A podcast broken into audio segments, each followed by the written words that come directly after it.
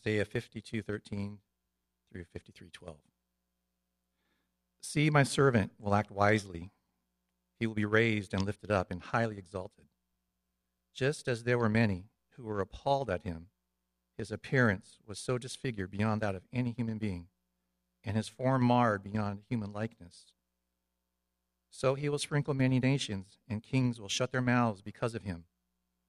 For what they were not told, they will see, and what they have not heard, they will understand. Who has believed our message, and to whom has the arm of the Lord been revealed? He grew up before him like a tender shoot, and like a root out of the dry ground. He had no beauty or majesty to attract us to him, nothing in his appearance that we should desire him. He was despised and rejected by mankind, a man of suffering and familiar with pain. Like one from whom people hide their faces, he was despised, and we held him in low esteem. Surely he took up our pain and bore our suffering. Yet we considered him punished by God, stricken by him, and afflicted. But he was pierced for our transgressions, he was crushed for our iniquities. The punishment that brought us peace was on him, and by his wounds we are healed. We, all like sheep, have gone astray, and each of us has turned to our own way, and the Lord has laid on him the iniquity of us all. He was oppressed and afflicted, yet he did not open his mouth. He was led like a lamb to the slaughter, and as a sheep before its shearers is silent, so he did not open his mouth. By oppression and judgment he was taken away. Yet who of his generation protested? For he was cut off from the land of the living. For the transgression of my people he was punished. He was assigned a grave of the wicked, and with the rich of his, in his death, though he had done no violence, nor was any deceit in his mouth. Yet it was the Lord's will to crush him and cause him to suffer. And though the Lord makes his life an offering for sin, he will see his offspring and prolong his days, and the will of the Lord will prosper in his hand. After he has suffered, he will see the light of life and be satisfied by his knowledge. My righteous servant will justify many, and he will bear their iniquities. Therefore, I will give him a portion among the great, and he will divide the spoils with the strong because he poured out his life unto death, and was numbered with the transgressors. For he bore the sin of many, and made intercession for the transgressors. An important reading from the word of the Lord in preparation for what we are about to experience together. We call this communion, the Lord's table. It is an integral part of Christian worship. It is certainly a time of thanksgiving for the sacrifice of our Lord. But Christ gave us communion to unify the body in Him. We do it. We do it together because Jesus ordained it. But we do it to remember, to remember our Lord's death and resurrection, to remember that we are His body together as the church. We do it to remember, to look for His glorious return in the future, which is the believer's glorious hope. The Passover feast commemorated the final plague on Egypt when the firstborn of the Egyptians died and the Israelites were spared because of the blood of the lamb that was sprinkled on their doorposts. The lamb then traditionally was roasted and eaten with unleavened bread, and God's command was that the feast would be celebrated from that moment on by every generation until he returns. So during the Last Supper of our Lord Jesus and his disciples, which was a Passover celebration, Jesus took a loaf of bread and he gave thanks to God. And then he broke it and he gave it to his disciples, and then he said these words This is my body given for you. Do this in remembrance of me. And then, in the same way, after the supper, he took the cup, saying this This cup is the new covenant in my blood, which is poured out for you. He then concluded the feast by singing a hymn. And they went out that night to the Mount of Olives, where Jesus was later betrayed. It was the following day that he was crucified, the day that we remember this evening. That new covenant replaced the old covenant when Christ, the Passover lamb, was sacrificed. The sacrificial system was no longer needed. See, communion, what we do here together, is a remembrance of what Christ did for us, but also a celebration of what we receive as a result of his sacrifice.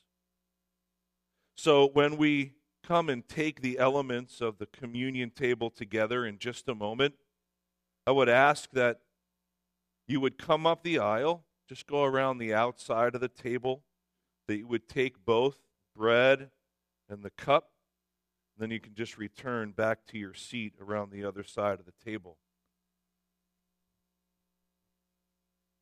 And so, as you do that, I would encourage and challenge each of you to do something that perhaps maybe you haven't done in a while or perhaps even ever.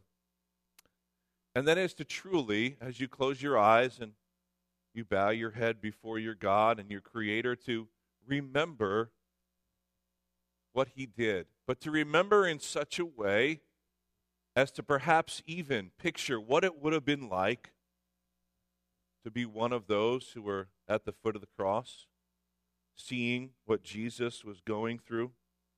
We know there are scriptures, some of which we'll read in just a moment, that show in detail what it is that was happening at that moment. The words of Jesus before he gave up his last breath and what was going on with the women who gathered there and his beloved disciple, Apostle John.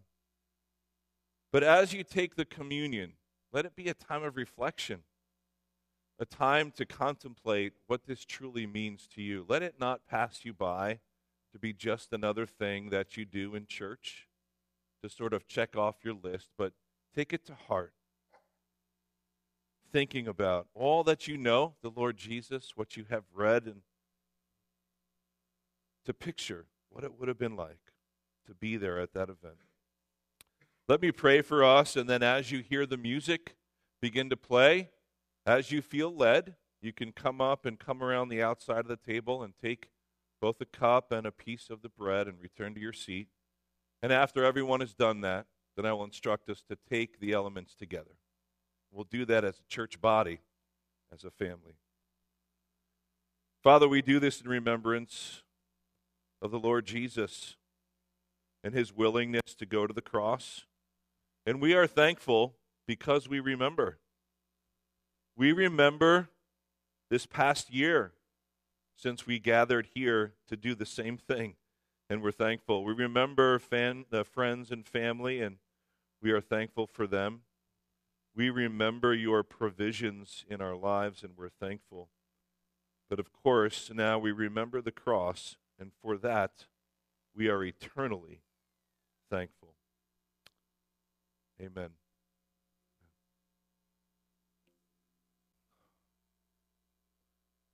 The seven last sayings, the Lord Jesus it has become tradition among many Christians, many churches, to, to look at and to reflect upon the last statements. We call them the words, the last things that Jesus said before he left this earth in bodily form.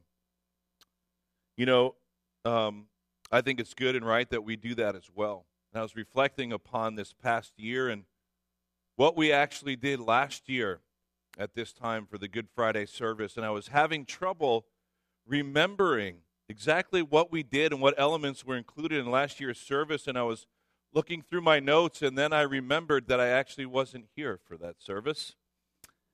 And if some of you might remember, but um, I had injured my lower back, and uh, I literally couldn't move, let alone stand up.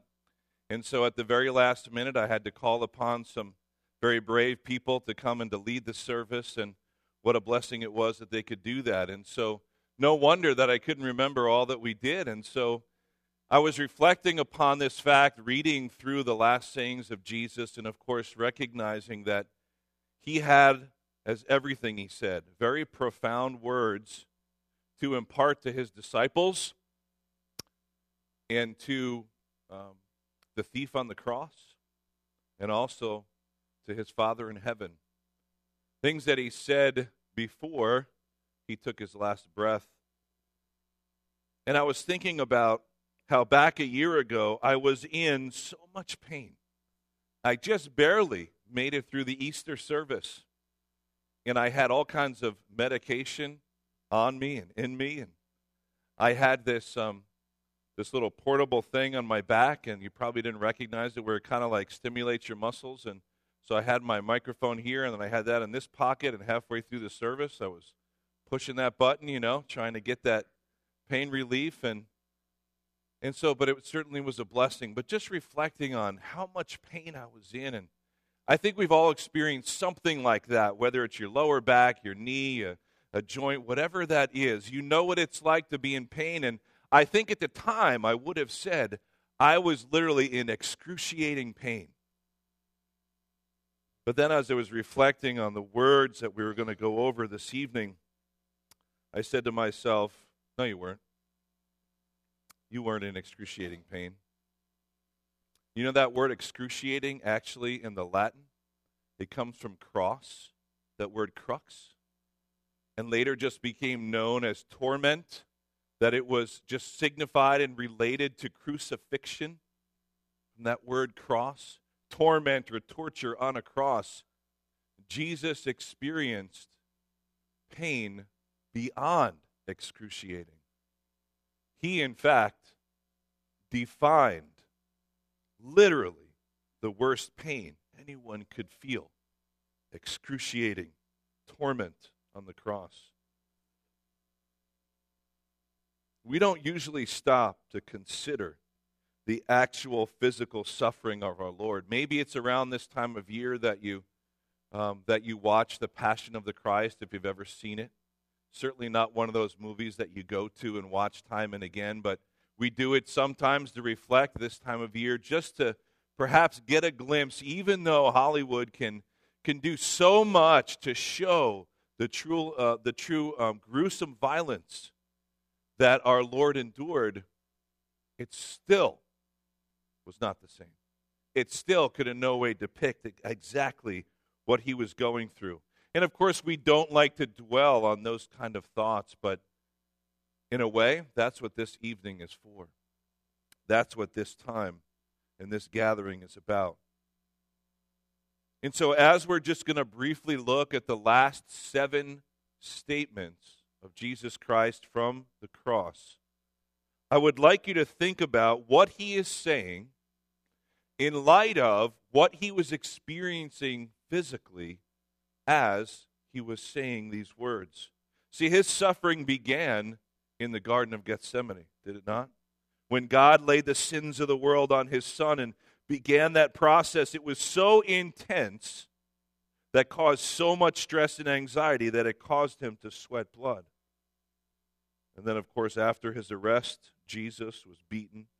He was flogged so mercilessly that the skin was stripped off his back exposing muscle and bone. And after being beaten and tortured, crowned with thorns, the Roman soldiers drove large nails, spikes really, into his wrists. And they rammed another large nail into his feet.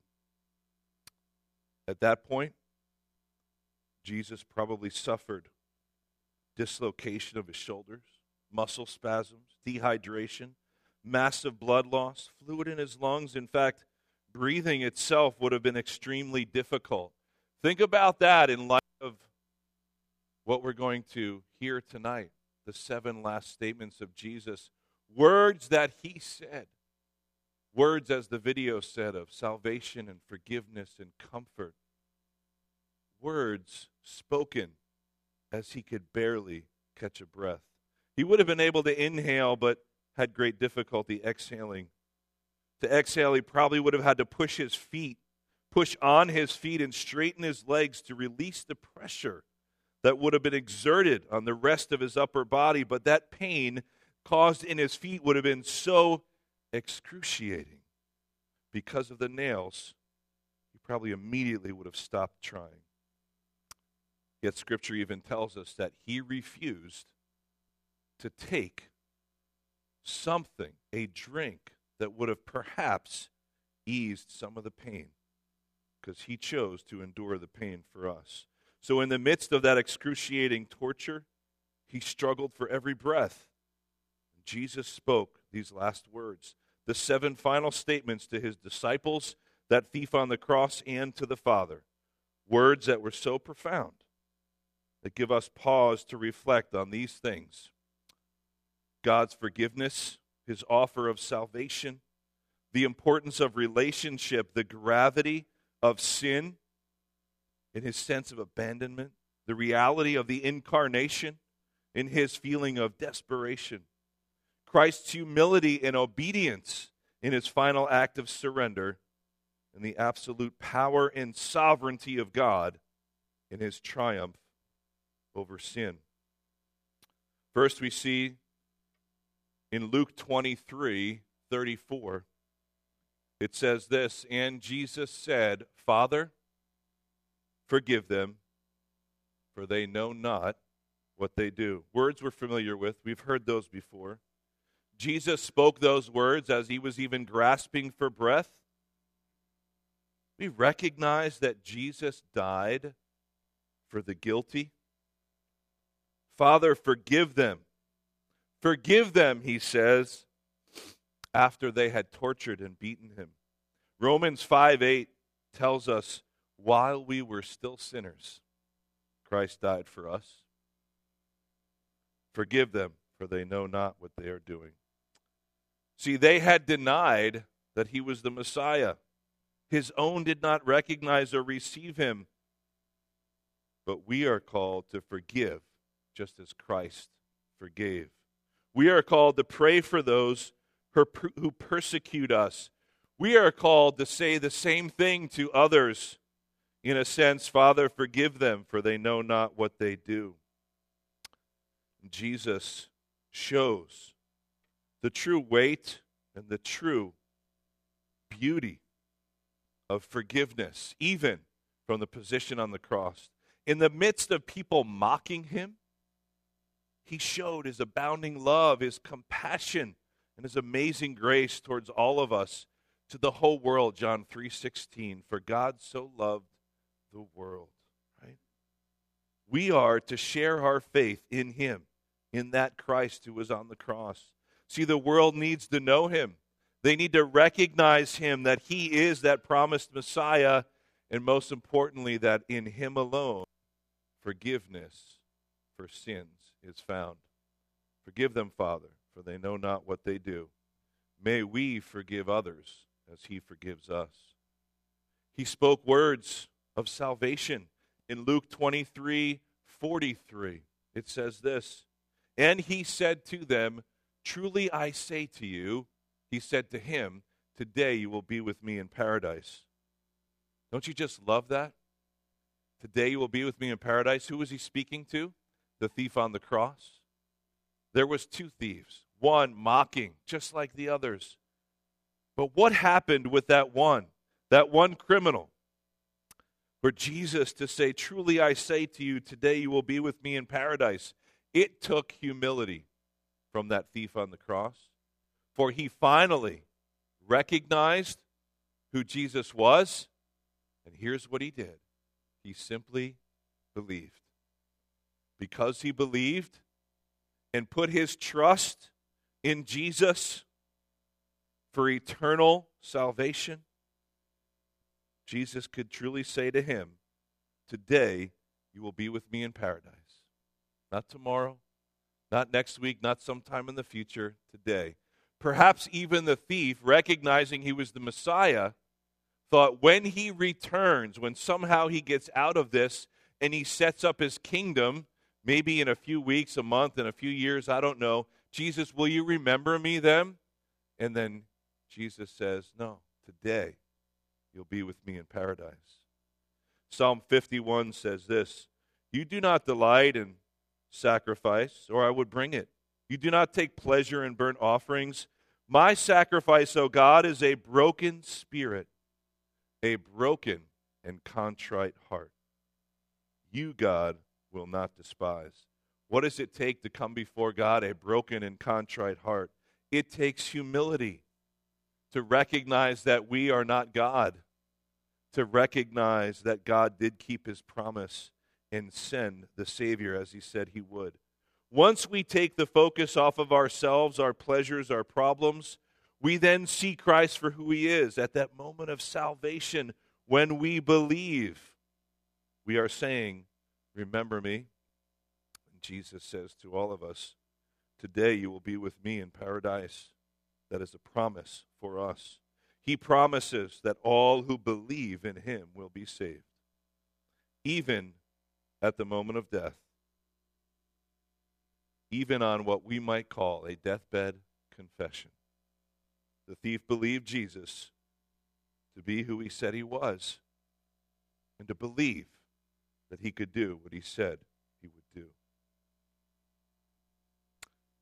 Jesus also spoke words about relationship. What a beautiful picture this is. In John 19, 26 to 27, when Jesus saw his mother, Jesus is on the cross, and he looks down, it says, When Jesus saw his mother and the disciple whom he loved, that was John, standing nearby, he said to his mother, Woman, behold your son. And then he said to the disciple, Behold your mother. And from that hour, the disciple took her to his own home. You know what was actually happening here? Jesus is thinking about his mother. He's thinking of others. Jesus, who could barely catch a breath in excruciating pain, knowing what he was going through and what was about to happen, he is worried and concerned about his mother. Is that not amazing? That he actually looks down and he sees the disciple whom he loved and he says, Look, treat her like your mother. He says to his mother, This is now your son.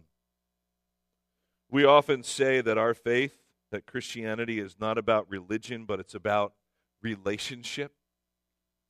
Relationship matters to God. Relationships are at the heart of God's nature. Did He not create us to join in fellowship with Him, to worship Him?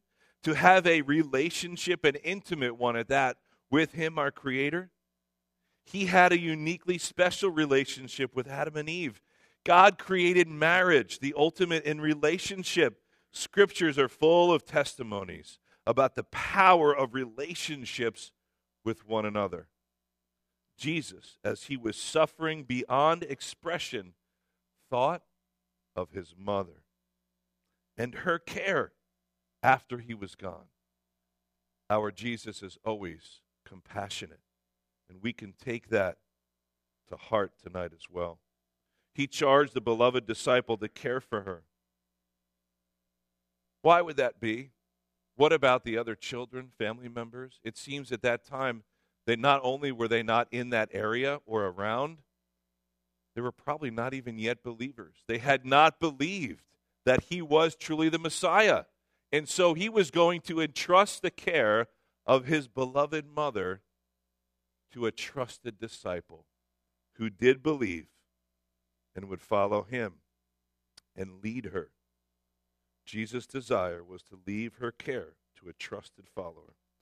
So let us always follow Christ's example in this to think of others before we think of ourselves, even in the midst of our suffering of our depressions, of our dark times, that we would take the focus off ourselves and think of others, that we would pray for others, that we would serve and help others. God certainly calls us to a life that is others focused, isn't it? We also see words of Jesus, words that could even be hard to understand and to grasp, words that look at abandonment. How Jesus felt abandoned in Matthew 27 46. And about the ninth hour, Jesus cried out with a loud voice, saying, Eli, Eli, lema sabachthani. That is, my God, my God, why have you forsaken me? On the cross, Jesus took our sins upon himself. Our sin is what separates us from our Creator, from God the Father. See, we are separated from Him because of our sin. So Jesus needed to experience that separation, that feeling of abandonment, for that is what we were doomed to face eternal separation from God. Although, as God, Jesus, of course, knew what must take place in his flesh, in his humanity, he cried out these words. He could very well have been recalling the words from Psalm 22. I'd like to read those words to you. They won't be up on the screen. Would you just listen? This is Psalm 22, written so long before this event. Psalm 22 starts with these familiar words, perhaps Jesus even recalling these words My God, my God, why have you forsaken me? Why are you so far from saving me, so far from my cries of anguish? My God, I cry out by day, but you do not answer, by night, but I find no rest. Yet you are enthroned as the Holy One. You are the one Israel praises. In you our ancestors put their trust. They trusted, and you delivered them. To you they cried out and were saved. In you they trusted and were not put to shame. But I am a worm and not a man, scorned by everyone, despised by the people. All who see me mock me. They hurl insults, shaking their heads. He trusts in the Lord, they say. Let the Lord rescue him. Do those words sound familiar? And these were recorded in Psalm 22. Yet you brought me out of the womb, it continues. You made me trust in you, even at my mother's breast. From birth I was cast on you, from my mother's womb. You have been my God. Do not be far from me, for trouble is near and there is no one to help. Can you picture Jesus feeling the abandonment and separation from the Father? He goes on to say, All my bones are on display. People stare and gloat over me. They divide my clothes among them and cast lots for my garment. This is from Psalm 22. But you, Lord, do not be far from me. You are my strength. Come quickly to help me. Deliver me from the sword. Rescue me from the mouth of lions. Then I will declare your name to my people. And he goes on and on, continuing. Can you just picture Jesus in that hour of feeling abandoned by the Father, just crying out to him again?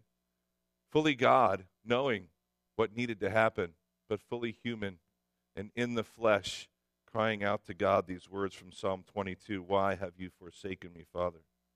But also a few more.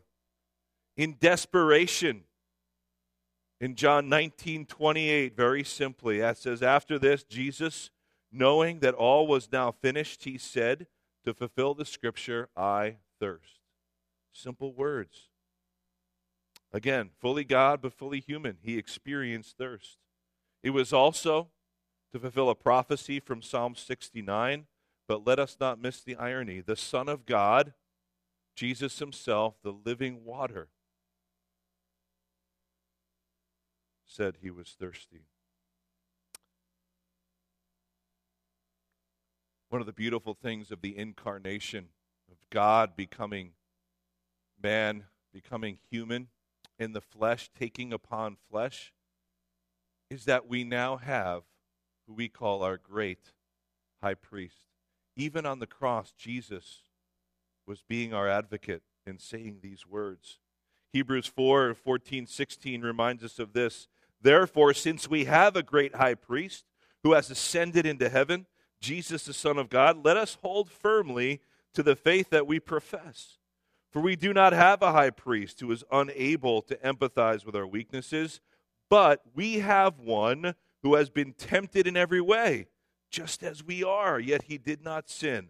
So let us then approach God's throne of grace with confidence, so that we may receive mercy and find grace to help us in our time of need. Isn't that awesome that we have a great high priest and advocate who knows what it's like to be thirsty? Who knows what it's like to experience physical pain? Jesus spoke words of surrender. Two last statements that he made. In Luke 23 46, then Jesus, calling out with a loud voice, said, Father, into your hands I commit my spirit. Words of final surrender to the Father. They simply reveal this a complete trust in his heavenly Father. And that gives hope. There's hope in the glory and reconciliation and restored communion with the Father. He had just had these words where he was he was crying out words of abandonment. Why have you forsaken me? But as he then recognizing that the events are now finished and he is coming to the close of his his work and and all that he was called to do finishing he says i commit my spirit to you into your hands i commit my spirit that must have given jesus a bit of hope, knowing that soon his communion with the Father would be restored. See, whenever Jesus spoke of his imminent suffering to his disciples along the way, in those three years with the disciples, when he would tell them, especially towards the end, what needed to happen, that he needed to suffer and die, he would also speak of the glory that would follow because there is always hope. There is always hope. So, in our suffering, do we completely trust God? Do we hold on to hope, believing that Christ knows us and that He can be completely trusted? Are we willing to give up control of our lives and surrender our will, our very life, to Him? And this brings us to the last statement a statement truly of victory and of triumph. In John 19 30, when Jesus had received the sour wine, he said, It is finished. And he bowed his head and he gave up his spirit. It is finished. Three words, a cry of victory. The battle had been won. His suffering was over. His work on earth was done. The debt of sin that we owed had been forever paid. The wall between man and God had been torn down, the curtain of the temple torn in two from top to bottom. We now have access to the Father through Jesus Christ and Him alone. What amazing, wondrous words from our Lord Jesus, all while He was suffering excruciating pain.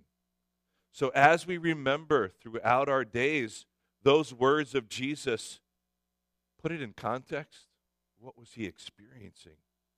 When he was giving these still these words of hope of forgiveness of salvation even in cries of abandonment and desperation he brought words of surrender and finally triumph always being our great example. You know a person's last words and often carry much weight and significance you know throughout history we have records of famous people, politicians, and world leaders in their famous last words, but none ever more so throughout history than Jesus' words, carrying so much weight and significance. May our words that we speak to one another reflect the words of Christ.